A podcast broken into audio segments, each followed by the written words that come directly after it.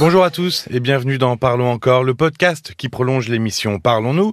Je suis Paul Delair et avec Caroline Dublanche, nous revenons sur ce qu'il s'est passé pendant le direct de l'émission. Bonsoir Caroline. Bonsoir Paul. Et ce soir, nous allons plutôt parler de ce qu'il s'est passé hors antenne avec Nadia, car vous avez été auditeurs de RTL très nombreux à avoir été marqués par son témoignage. Alors, pour recontextualiser tout ça, oui. Nadia est une femme de 65 ans qui a téléphoné ce mardi 8 novembre à Pascal Praud dans l'émission Les Auditeurs ont la parole sur le thème des abus sexuels au sein de l'Église. Vous pouvez écouter le replay sur rtl.fr.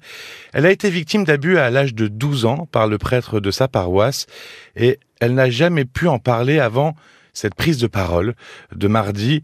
Alors, on a tous été heurtés par son témoignage. Elle en parlait avec même beaucoup de détails. C'était finalement comme si elle l'avait vécu la veille. Oui, c'est vrai. Nous avons tous été saisis d'effroi en écoutant son récit et nombreux à avoir éprouvé beaucoup de peine et de compassion pour Nadia et pour l'enfant qu'elle a été. Et oui, de fait, Nadia revivait l'agression subie par le prêtre, comme si ça s'était passé hier. C'est le propre de la clinique traumatique. C'est qu'il y a une reviviscence de l'événement traumatique qui n'a pas pu être stocké sous la forme de souvenirs.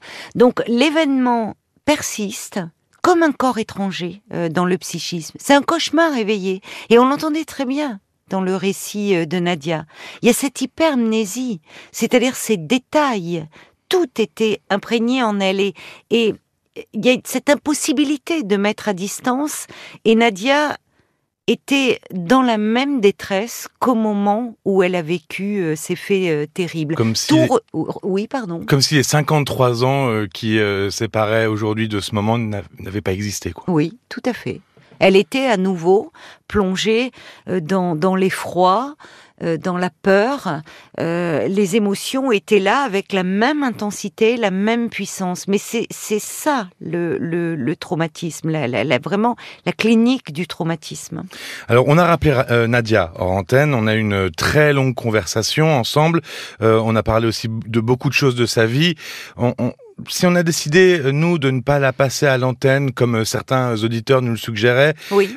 C'est qu'elle était encore très fragile, oui. Très bouleversée. Voilà, on a préféré ne pas l'exposer à nouveau. Elle a entendu ses raisons, parce qu'elle était très bouleversée. Elle était même d'accord, elle a poussé un soupir de soulagement. Exactement. En disant qu'effectivement, ça fait beaucoup et qu'elle a besoin un peu d'un retour au calme. Que ça retombe un peu. Néanmoins, je pense que pour Nadia, cette parole publique, avoir pris, elle qui a si longtemps tu ce lourd secret, prendre la parole publiquement à une heure de grande écoute, avoir un Pascal Praud comme interlocuteur qui l'écoute, qui la laisse s'exprimer sans l'interrompre. Et c'est la première fois, elle le disait, qu'on la laissait parler. C'était la première fois qu'enfin on la laissait parler et qu'on ne la faisait pas taire. Ça peut être le début d'une forme de reconstruction dans le parcours de Nadia. Comme un premier pas, alors. Un premier pas, bien sûr. Pour l'aider à faire ce deuxième pas, on l'a donc orienté vers des structures d'écoute, dans un premier temps, oui. Et puis de soins ensuite, parce que il semblerait qu'elle ait besoin de soins, qu'il n'est pas trop tard pour extérioriser, même à 65 ans. Non, bien sûr que non, qu'il n'est pas trop tard. Et ça, c'est un message important à faire passer à Nadia, mais aussi à toutes les victimes. Malheureusement, on constate que plus l'événement traumatique est ancien, moins on ose demander de l'aide, alors même que les personnes sont dans une grande souffrance. Et Nadia était dans une détresse absolue. Son témoignage était un cri de douleur. Donc, il est important de dire qu'il n'est jamais trop tard pour aller consulter. Il est toujours temps, quel que soit son âge, quel que soit son âge, parce que, en fait, grâce à un travail de psychothérapie, on ne va plus être submergé, contaminé. On va sortir de l'effroi, de l'impuissance dans laquelle Nadia s'est trouvée. Parce que le traumatisme, ça fait effraction dans le corps, bien sûr, mais aussi dans le psychisme. Et là, à nouveau, la plaie était ouverte, béante. C'était hémorragique. C'était Nadia, c'était un cri de douleur et de détresse. Et oui, c'était vraiment du désespoir. Oui, et elle a pu, pour la première fois, parler sans être interrompue. Et en cela, merci à Pascal Praud qui a su l'écouter.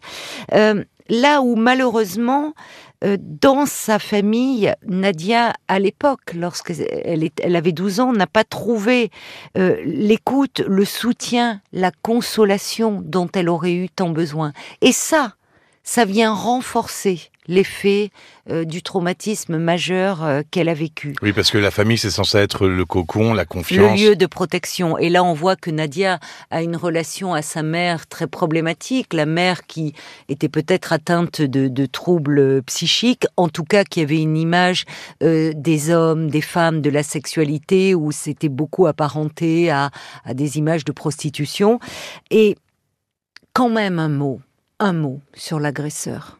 Parce que, évidemment, là, on voulait parler de Nadia et donner de ses nouvelles. Mais on ne peut pas passer sous silence l'attitude de ce pédocriminel. Parce que, lui, il faut resituer à l'époque, le prêtre, dans un village, est une figure d'autorité, est une figure centrale, qui suscite le respect, tout comme l'instituteur. Il est censé incarner le bien. Et il a commis le mal absolu. Il a saccagé la vie d'une enfant, il a su asseoir son autorité en lui présentant la sexualité comme quelque chose de mal, afin de mieux la soumettre et de laisser libre cours à sa perversité. Et il est à craindre que d'autres enfants aient été victimes de ce pédocriminel. C'est pour ça qu'on va vous donner des numéros de téléphone que vous pouvez appeler, en plus de potentiels psychologues, psychiatres que vous pouvez trouver près de chez vous. Oui. Si vous n'avez pas d'adresse, vous pouvez demander à votre médecin traitant. Il y a des CMP aussi. N'hésitez pas à prendre contact avec eux. Tout d'abord, je vais vous donner le numéro de France Victimes, qui a mis un numéro spécial pour les victimes de violences et d'agressions sexuelles dans l'Église catholique. Ce numéro, il a 1 an. Vous pouvez l'appeler. Il est joignable 7 jours sur 7, de 9h à 21h. C'est le 01 41 83 42 17. 01 41 83 42 17. Tous les numéros qu'on vous donne, on les mettra dans la description, évidemment. Vous pourrez les noter. Il y a aussi le collectif féministe contre le viol, qui a un numéro d'écoute national. Il faut pas l'oublier. Ce numéro, c'est le 0800 05 95 95. 0800 05 95 95. Un numéro gratuit, confidentiel aussi, qui est joignable du lundi au vendredi, de 10h à 19h. Je sais qu'aussi, tu voulais mettre l'accent sur une association qui est victime d'abus sexuels à l'Église, Tous ensemble, oui, pour fédérer les victimes, qui est une nouvelle association. C'est une nouvelle association parce que l'emblématique association La Parole Libérée a été dissoute après la publication d'un livre blanc sur les violences et les abus sexuels au sein de l'Église catholique. Et François Deveau, qui était le cofondateur de La Parole Libérée, s'est engagé aux côtés de l'association victime d'abus sexuels à l'Église Tous ensemble. La présidente en est Nanou Couturier, et il y a un avocat qui est engagé dans la défense des victimes.